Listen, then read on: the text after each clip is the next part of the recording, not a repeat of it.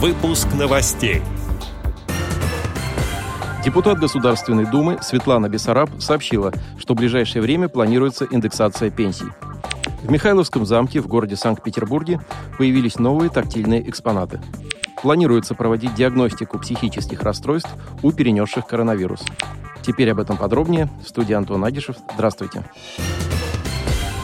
Министерством здравоохранения Российской Федерации будут разработаны рекомендации для медицинских работников, которые позволят выявлять у людей, переболевших коронавирусом, психические отклонения и расстройства поведения.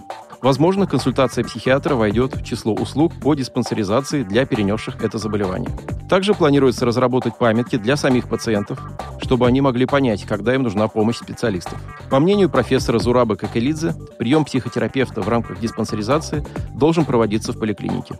Соответствующий запрос уже направлен. Ранее, в феврале текущего года, о том, что психиатрическую помощь необходимо включить в программу реабилитации после коронавируса, говорила Валентина Матвиенко.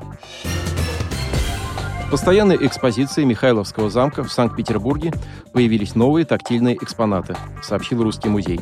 Гости могут изучить 3D-копии большой императорской короны Российской империи и скульптурных портретов императора Павла I и императрицы Марии Федоровны. Незрячие и слабовидящие посетители Михайловского замка могут не только тактильно осмотреть модели интересных экспонатов коллекции музея, но и послушать аудиогид с тифлокомментариями. Изучение макетов короны и скульптурных портретов включит в программу адаптированных экскурсий по Михайловскому замку для людей с нарушением зрения. Ранее участники таких встреч знакомились с тактильными моделями Михайловского замка и рельефно-графическими путеводителями. Фигуры останутся в постоянной экспозиции, их можно смотреть всем трогать руками не только незрячим, но и всем посетителям Михайловского замка, рассказала ведущий специалист отдела социокультурных коммуникаций Русского музея Алена Суслова. Отметим, что ранее тактильные мини-копии получили также церковь царевича Дмитрия на Крови в Угличе и московский храм Василия Блаженного.